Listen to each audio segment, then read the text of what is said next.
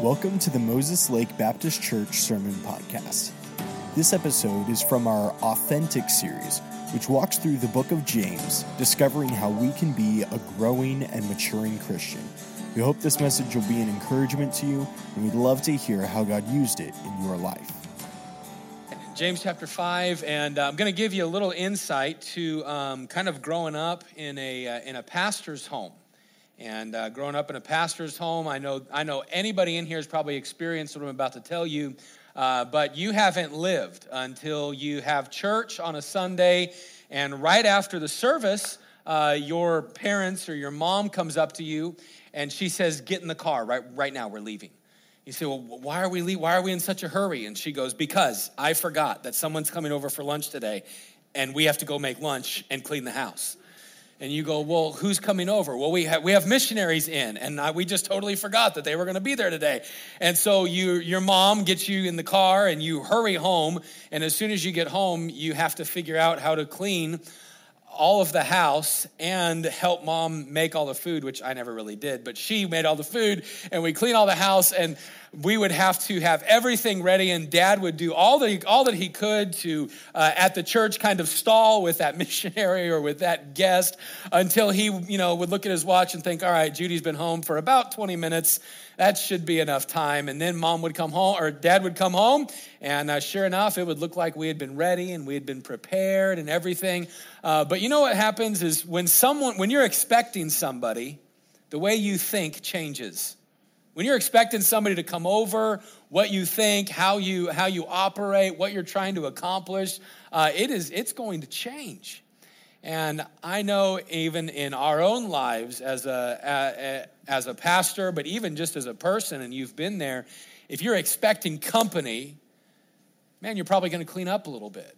If you're expecting people, you're probably going to try to figure out what to feed them. If you're expecting someone to drop in, you're probably going to make sure that maybe the, the porch is straightened up and all the, uh, uh, the trash that the kids left out there is all cleaned up or whatever the case might be. Uh, because when we're expecting somebody, our, uh, our approach, what we think about, it's going to change. As we come to James chapter number five tonight, I think that that is kind of what's on James' mind as he writes to these believers. And James chapter number five, I think that as we kind of come, we have tonight and then uh, next Sunday night, we don't have an evening service, but the week after will be our last message in the book of James. But I think James really wants them to, to focus tonight on the finish. Hey, focus on the finish, but not just the finish of life. He writes to these believers, hey, I want you to remember that pretty soon the Lord's coming back. Hey, you should be expecting that the Lord is coming. And that, that expectation, that anticipation of that guest that's going to come, uh, it, should, it should alter. It should change the way that you think about some things and the way that you approach some things. And that's what James writes about. So take your Bible, if you would. Let's go to James chapter 5 and verse number 7. James writes this Be patient, therefore, brethren, unto the coming of the Lord. Behold, the husbandman, the farmer, waiteth for the precious fruit of the earth, and hath long patience for it until he receive the early and latter rain. Be ye also patient. Establish your hearts, for because the coming of the Lord draweth nigh. Grudge not one against another, brethren, lest ye be condemned. Behold, the judge standeth before the door.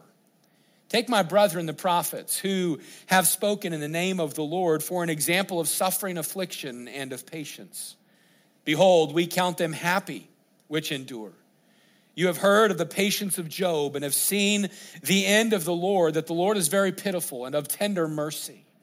But above all things, my brethren, swear not, neither by heaven, neither by the earth, neither by any other oath, but let your yea be yea and your nay, nay lest you fall into condemnation. Again, I think James has kind of the intention of drawing uh, his readers' attention to the finish line. If you go through that passage, what you find in there a few times is the, the encouragement that the, the judge is nigh, the, the coming of the Lord is nigh. And tonight we're going to look and understand that James kind of just begins this Uh, we're going to see it next week, kind of his conclusion about, about prayer. But I really think as he's kind of bringing the plane in, so to speak, in this letter that he's written. Of course, if you've been with us in our series, this is a, a, letter from James to people, believers who have been scattered abroad because of the persecution, people who he was once their pastor, and now he writes to them with a concern that even though they're in the midst of these incredible, incredible trials and, and uh, this uh, uh, tribulation and circumstances of their faith being attacked, we know that James has written to them to try to help them, to encourage them, to keep them understanding that, hey, even though, even though you're going through a trial, God is still on the throne. Even though you're going through a trial, God is still uh, deserving of your focus. Even though you're going through a trial, God can still work in you because God uses trials to build faith, and that faith is what's going to help you move forward for the Lord. And there's just so much in the entire book of James, but at the end, I think he brings it all back to the Lord. Hey, be patient because God could come back. I believe we will see a, three simple thoughts be patient because God could come back, be appreciative. Don't grudge one to another, but be appreciative of those around you. And then the third thought is be a person of character. Have character because the Lord could come back. And so that's what we're going to talk about tonight. Take a few minutes and do that. So let's pray. And with our heads bowed and our eyes closed, why don't you take just a minute? And before I pray out loud, why don't you ask God to, uh, to speak to your heart today?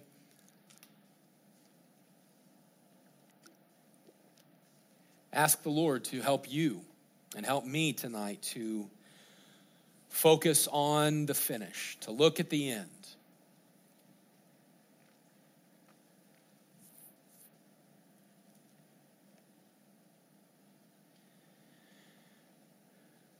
Dear Lord, we want to come before you and thank you for your word. And Father, I just want to pray that you would help us tonight. I pray to help each one of us to hear from you, that we would be challenged by your word, and that you would encourage us.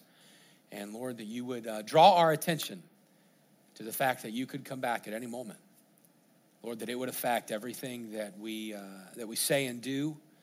And Lord, that it would affect how we live for you. Thank you for all you do. Pray that you bless our time. It's in Jesus' name we pray. Amen. As we look to the coming of the Lord, as we look to that, uh, what we're talking about, of course, as a believer, uh, is what we would refer to as the rapture uh, to be caught up together with him in the clouds. Of course, First Thessalonians speaks to this, and uh, much in Revelation, and you can go back even to Ezekiel and Daniel and find a lot about the coming of the Lord, about the fact that uh, eternity for us as a believer is right around the corner. I think, of course, that can be twofold. Number one, we never know the day that we're going to die. Number two, we never know the day that God could come back. Hey, it could be tonight. That'd be pretty cool, wouldn't it? I know one of my dad's uh, one of my dad's prayers, of course, has been answered, but uh, not the way he thought it would. But dad prayed. I remember growing up, he prayed, God, I want to go up in the rapture. Like, would you allow that to happen? And uh, well, he's up, but he just didn't go up in the rapture. That's all right. Uh, but you know what, man? That'd be what a, what a cool way. What a cool way to go into eternity. The, the rapture, being caught up together with believers who have gone before and with Christ. And this is what James is writing about. And if they if they 2000 years ago were looking at the coming of the Lord as instantaneous, recognizing hey, it can happen at any moment, uh, we need to know that it's that much it's that much closer for us. And so with that in mind, James gives these three challenges with the focus on the on the finish as we focus on the finish, as we focus on the coming of the Lord and focus on eternity, it brings three challenges into our life. Number one, the challenge is be patient. Be patient. We read in verse number seven and eight, as well as verse 11 or verse 10 and 11, the, the uh, admonition to be patient. Verse number seven Be patient, therefore, brethren, unto the coming of the Lord. The word patient in these verses means to be long suffering, or to be forbearing, or to be enduring. It means to patiently travel through your trials, knowing that this is not the end. And then James gives an illustration. The illustration is of uh, the husbandman. You read that in verse number eight. Be- Behold, the husbandman waited for the precious fruit. The farmer uh, waits for the crop to come in. And this is his comparison. Just as a farmer waits for the harvest and endures the trials of farming you think about what verse number eight says when it says, He hath long patience for it until he receiveth the early and latter rain. Be ye also patient, establish your hearts, for the coming of the Lord draweth nigh. Uh, I know we've used farming illustrations or uh, um, gardening illustrations before, but uh, if you ever plant a seed, you can't make it grow. You can't make the water come. I mean, you can maybe turn a spigot on and try to water it, but you can't make the sunlight come. You can't make the growth come. And that's the comparison that James is making, saying, hey, just as a farmer is long suffering and toils the ground and just keeps going, but one day eventually gets that harvest, just as a farmer does that, uh, even so, the believer should be long suffering and endure unto the coming of the Lord. He says, establish your heart or fix your heart upon the appearing of the Lord because it could happen at any time. I think it's funny. One man said it this way. He said, If a man is impatient, then he had, not, he had better not become a farmer or go fishing. If you're an impatient person, don't be a farmer and don't go fishing. Uh, I remember we went fishing a few weeks ago with my, my in law, my father in law, with Pastor Greg Perkins up there in Republic, and the, teen, the kids we were all out there and they were fishing. And uh, I remember we had been out maybe for about 30 minutes. And, uh, and one of the kids went, Oh, this is so boring. And I can't remember if it was one of ours or Savannah and Tommy. They were with us too that week, I think. And I uh, just went, Oh, this is, this is so boring. And we thought, Yeah, it can be boring. And my father in law, he was just like, Well, you know what they call it, don't you? And he they, he made some joke about the fact that if you're not catching fish, then you're just waiting on fish. And so he just talked about how boring it can be. You know what? Yeah, they don't call it fishing, they call it casting when you're just there and not catching anything. You know what they did is he, he put a bobber on some of those on some of those lines. And you know what you do when you're fishing? You cast. And if you're just fishing with worms, you sit and wait. That's all you do. And if you're an impatient person, man, it can, it can take some time. But if you like to eat fish, it's well worth the wait when you catch them, cook them, eat them. Same thing about farming. You can't make it grow, but you have to wait on it. This is the patience or the long suffering that James is referring to. And here's, the, here's kind of the, uh, the connection to the context of the book we all know that they were going through some incredible trials. And no doubt, when, when we're in a trial, you think about uh, when you read the book of James, you have to think about it from many of you are in there, so I'll give you this tip on reading the book of James. You have to read the book of James from the standpoint of he is writing to people who are in a great trial. That's what you have to think about. James is writing to people who are in a great trial because it literally affects how you read the book. Knowing that he's writing to people who have lost their houses and lost their families and lost their livelihood and uh, had to be kicked out of their city, and he's writing to encourage them. And so, why would he write, Be patient, therefore, unto the coming of the Lord? Because he knew that when we're in trials, that's when we're tempted the most to just throw things away. When we're in a challenge or when we're in a circumstance, I believe it can do one of two things. When we're in a circumstance that is a, a trying circumstance, it can do one of two things. One, it can draw us closer to the Lord and cause us to have a, a deeper love for Him and a deeper care for Him and the things of Him. Or two, it can cause us to kind of back away from Him and say, well, if this is what's going to happen when I live for you, then I don't know and we begin to question the validity of, of God and we, we begin to question the validity of his call or of his purpose in, in our life as a husband or a wife or a teenager or somebody following the Lord. And so James writes and he says to them this hey, just as a farmer has to be patient and has to endure and has to go through some challenges as he's farming that crop, as he's waiting for the harvest, even so, as a believer, be patient, be long suffering. Why? Because the crop is right around the corner. The harvest, the coming of the Lord, the, the blessing is, is just around the corner. And he pictures this, this farmer, this spiritual farmer waiting on a spiritual harvest and kind of helps bring in this thought that a focus on the coming of the Lord, what will it do? It will bring encouragement and it will bring patience into the life of any believer. If we focus upon our challenges and if we focus upon our discouragements and if we focus upon uh, the trials that we face each and every day, if we do that, boy, it can become discouraging, can it? I don't know if you're like me, but I know in my Christian life, I know one of the areas that the devil fights the most is in discouragement. And I know even as a pastor that the devil will, will try to discourage me and try to uh, uh get me to have this mindset that says, you know what, I just, I, I just don't think it's worth it. I just don't think and have a mindset that says, well, I just, you know what the Lord wants to do? The Lord wants to encourage us. He wants us to have a mindset that says, hey, keep your focus on me because that will cause you to be long suffering. It will cause you to be patient. It will cause you, even through trials, to say, hey, this is the worst it's going to get. I said that a few weeks ago, and I think it's good for every Christian to be reminded, but the, think about it this way the, the worst trial that you may experience in life, the worst trial that you may experience in life, that is going to be the worst that you'll ever have it for all of eternity. The worst that you'll ever have it for all of eternity.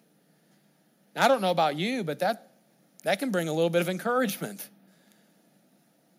That loss, that heartache that you felt, that, that deep, that sickness, that loss of financial uh, ruin, whatever it may be, man, for the Christian, for the Christian, what we have right around the corner is heaven. No wonder James says, hey, keep your, keep your focus on the coming of the Lord. Why? Because it'll encourage you to be long suffering, to be patient.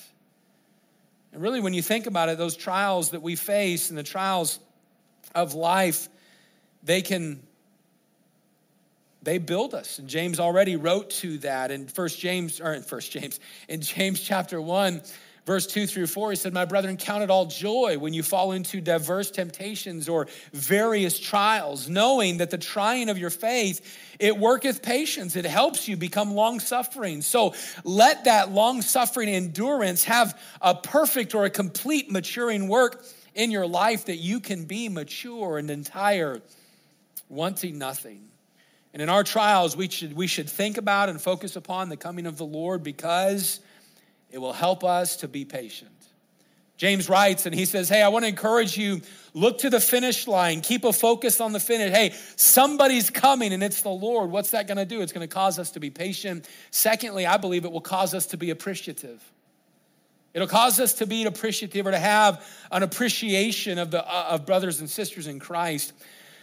Verse number nine.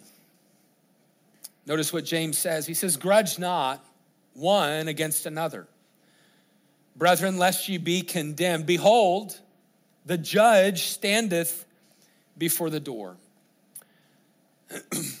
this is a challenge here. The phrase, grudge not one against another, it simply can mean this don't be hard hearted, difficult, jealous, or murmur against other believers. The idea here is to be caused to bitterness and frustration because of other believers. Now, my thought, my question when as I was studying this and going through this passage was why, why is James writing about this? Here he is, hey, be patient, uh, be long suffering, look to the coming of the Lord. Now, don't be hard hearted towards other believers because the judge standeth at the door. I mean, James, what are you trying to get at? And here's my thought about this in the context of the book.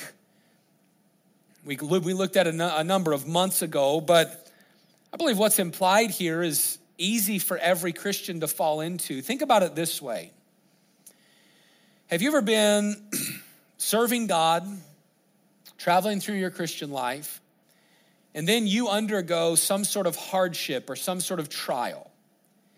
And then, as you are in that hardship, as you are in that trial, you think of somebody, uh, another believer, who's not in a trial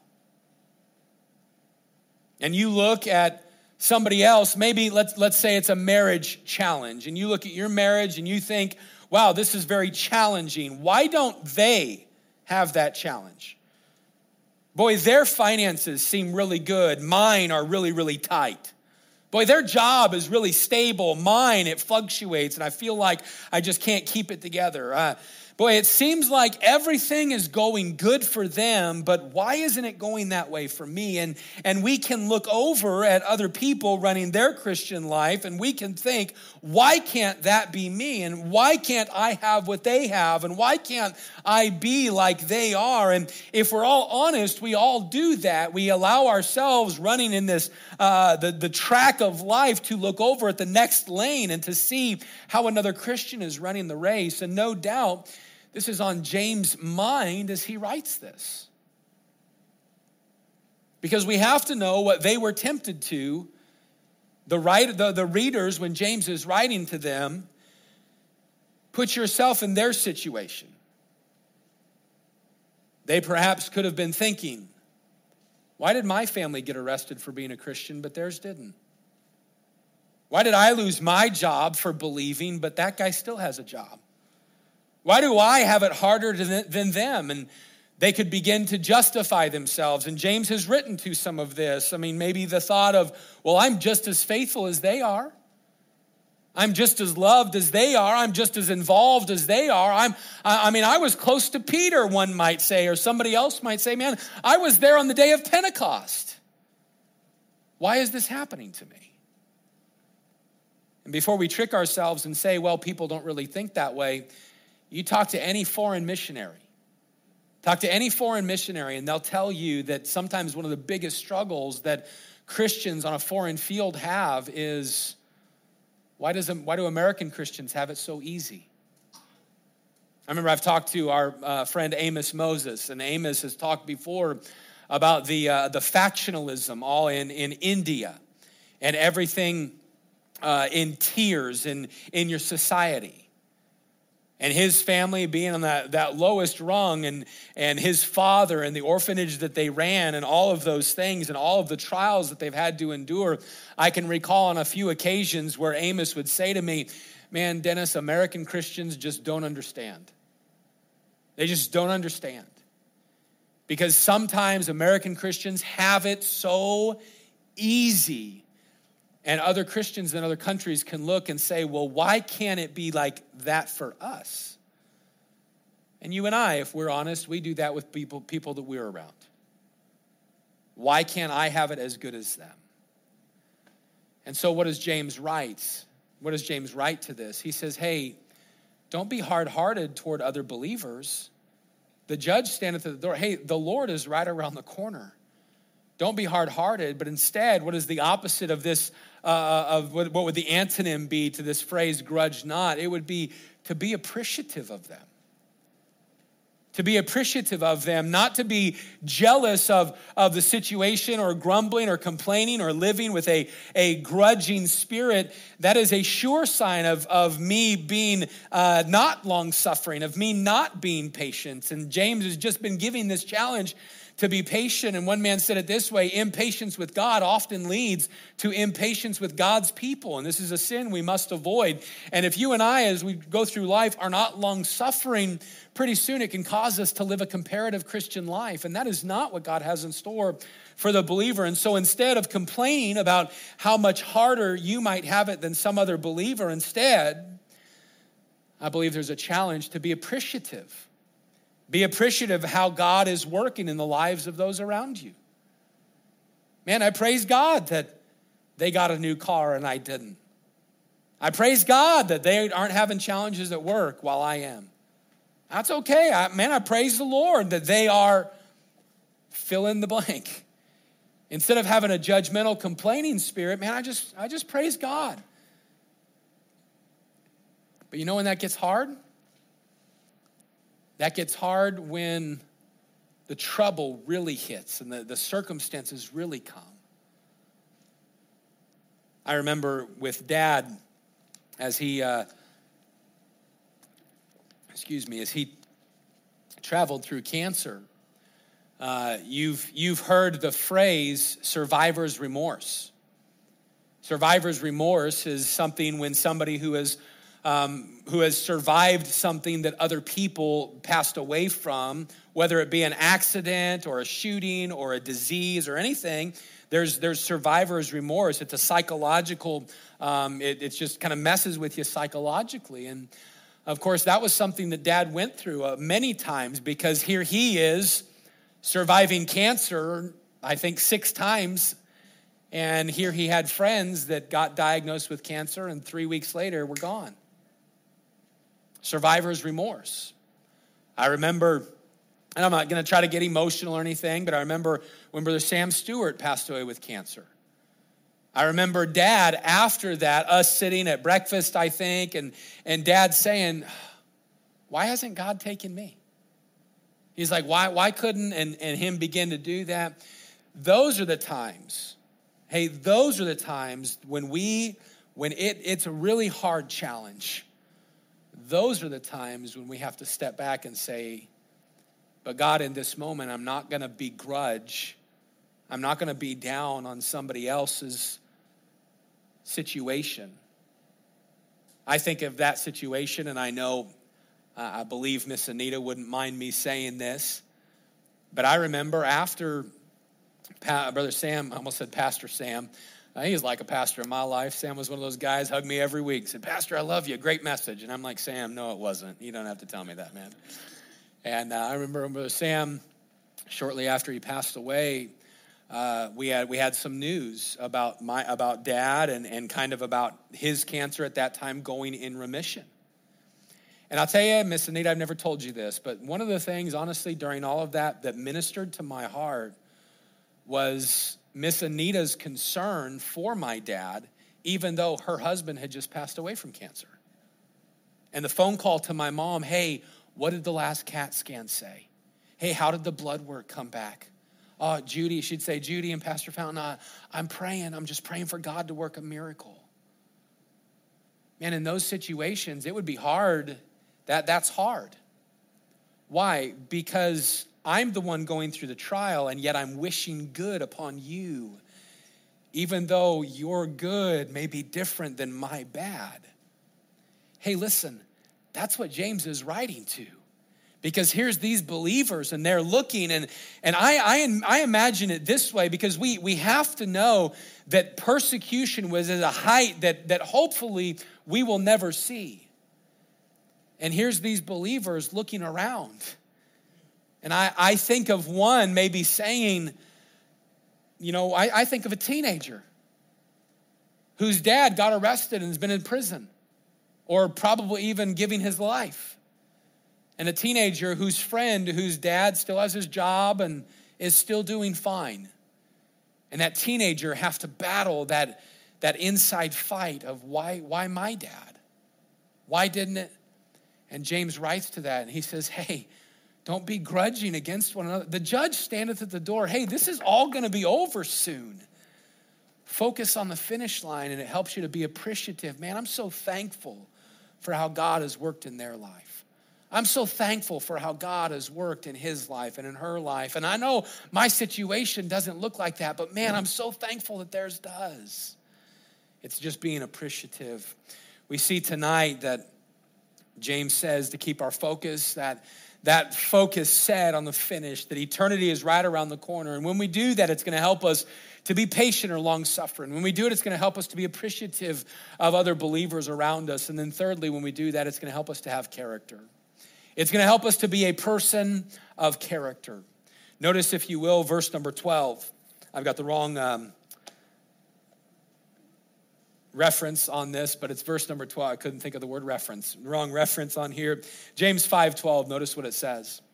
But above all things, my brethren, swear not, neither by heaven, neither by the earth, neither by any other oath, but let your yea be yea and your nay, nay, lest you fall into condemnation.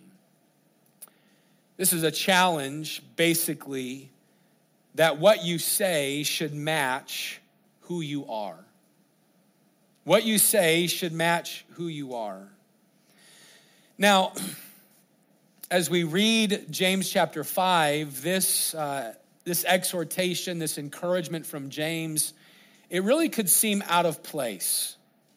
Because what does keeping your promises and being a person who doesn't have to say, Well, I swear, I promise. Just being somebody whose life matches what they speak, what does that have to do with suffering? What does that have to do with being patient in challenges and, and not be, being uh, uh, grudging against others? Well, it's simple because if you've ever suffered, then you know the answer to this. When you're in suffering, it is easy to say things that you do not mean. And it's even easier when we're in suffering to try and to bargain with God. You ever done that? You're in a trial and you, you do something like this. Well, God, um, if you will do this, then I will fill in the blank. God, if you'll take care of this, then I will, and you kind of you try to try to bargain with the Lord. During times of trial, something else that's easy to do is it's easy to be short on character during hard times. It's easy to say one thing in a trial and do something else. Let's put this in context in the book of James.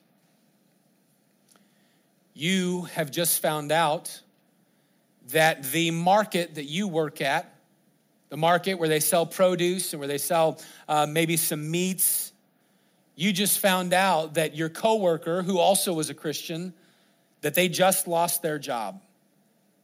They just lost their job for being a Christian. The, the, the boss found out there in Jerusalem and he said, Hey, you know what? Uh, you're fired. I've, you believe in this Jesus fella, you're, you're done. And so you find that out, you're going into work that day, and you begin to think, I wonder if he's going to come to me. I wonder if he's going to ask me.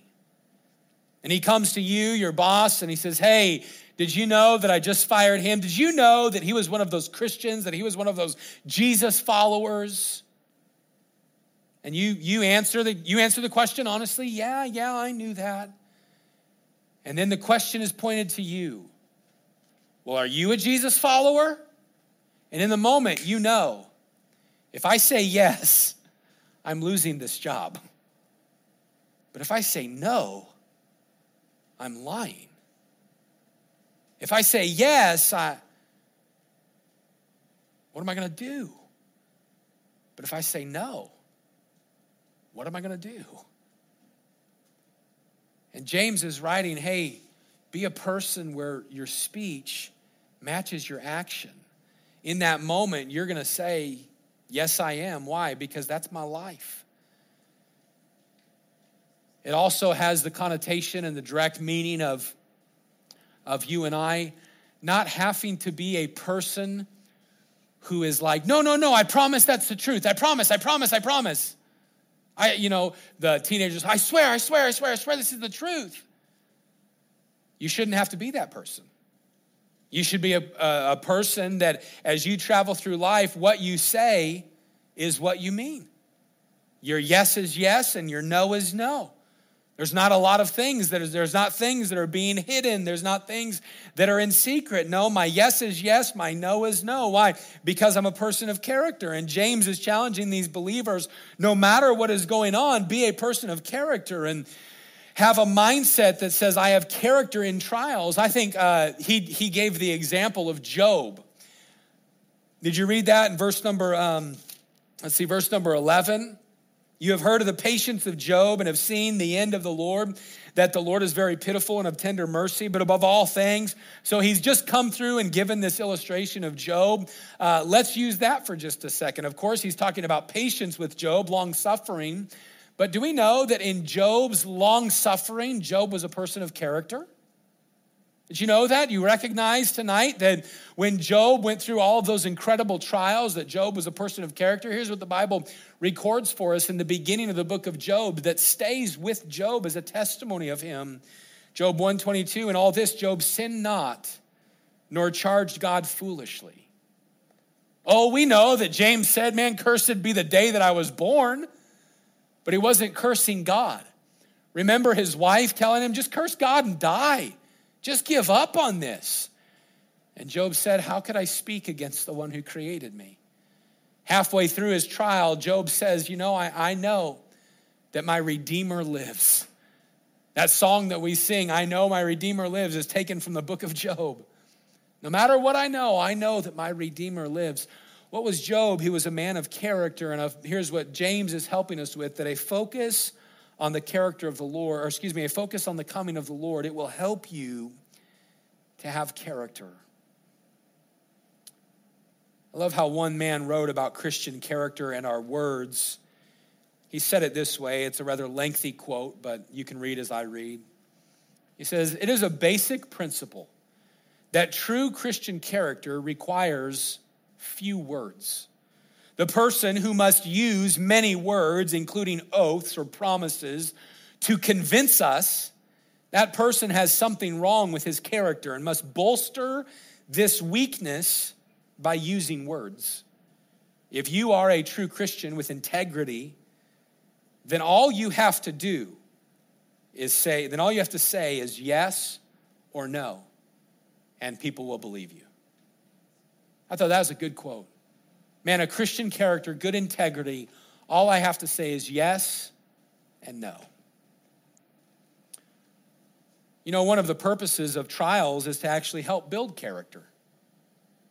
That's written about in the first part. It, it grows our faith, it grows that characteristic of faith. And our words should match our life.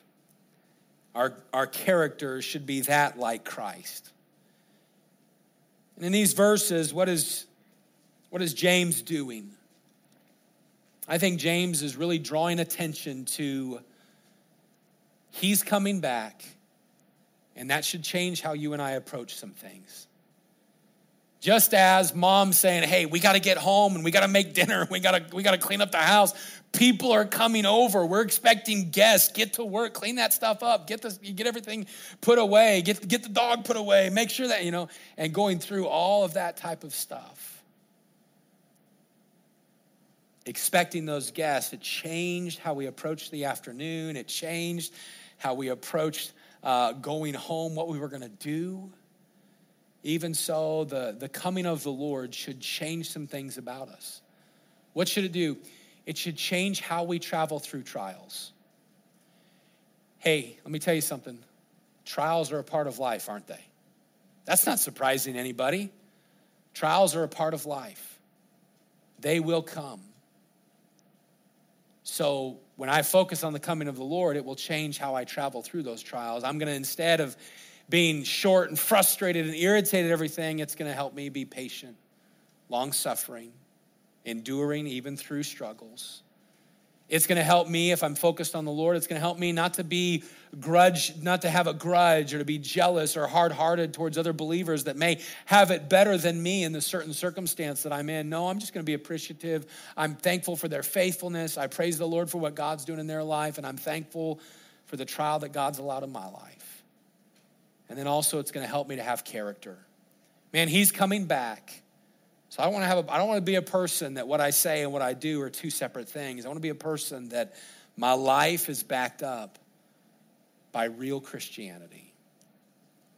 Tonight I'd like to have our heads bowed and our eyes closed and just want to have a time where we can respond to the Lord as we think about the finish. I want to pray tonight that God would help us with these areas. And perhaps you would look into your life and you'd say, you know, I haven't been patient. I haven't been enduring my trials with long suffering. Maybe tonight you would say, you know what, Lord? Help me. God, help me to focus on your you coming and help that to give me strength to endure. Thank you for listening to this message. We hope it's been an encouragement to you.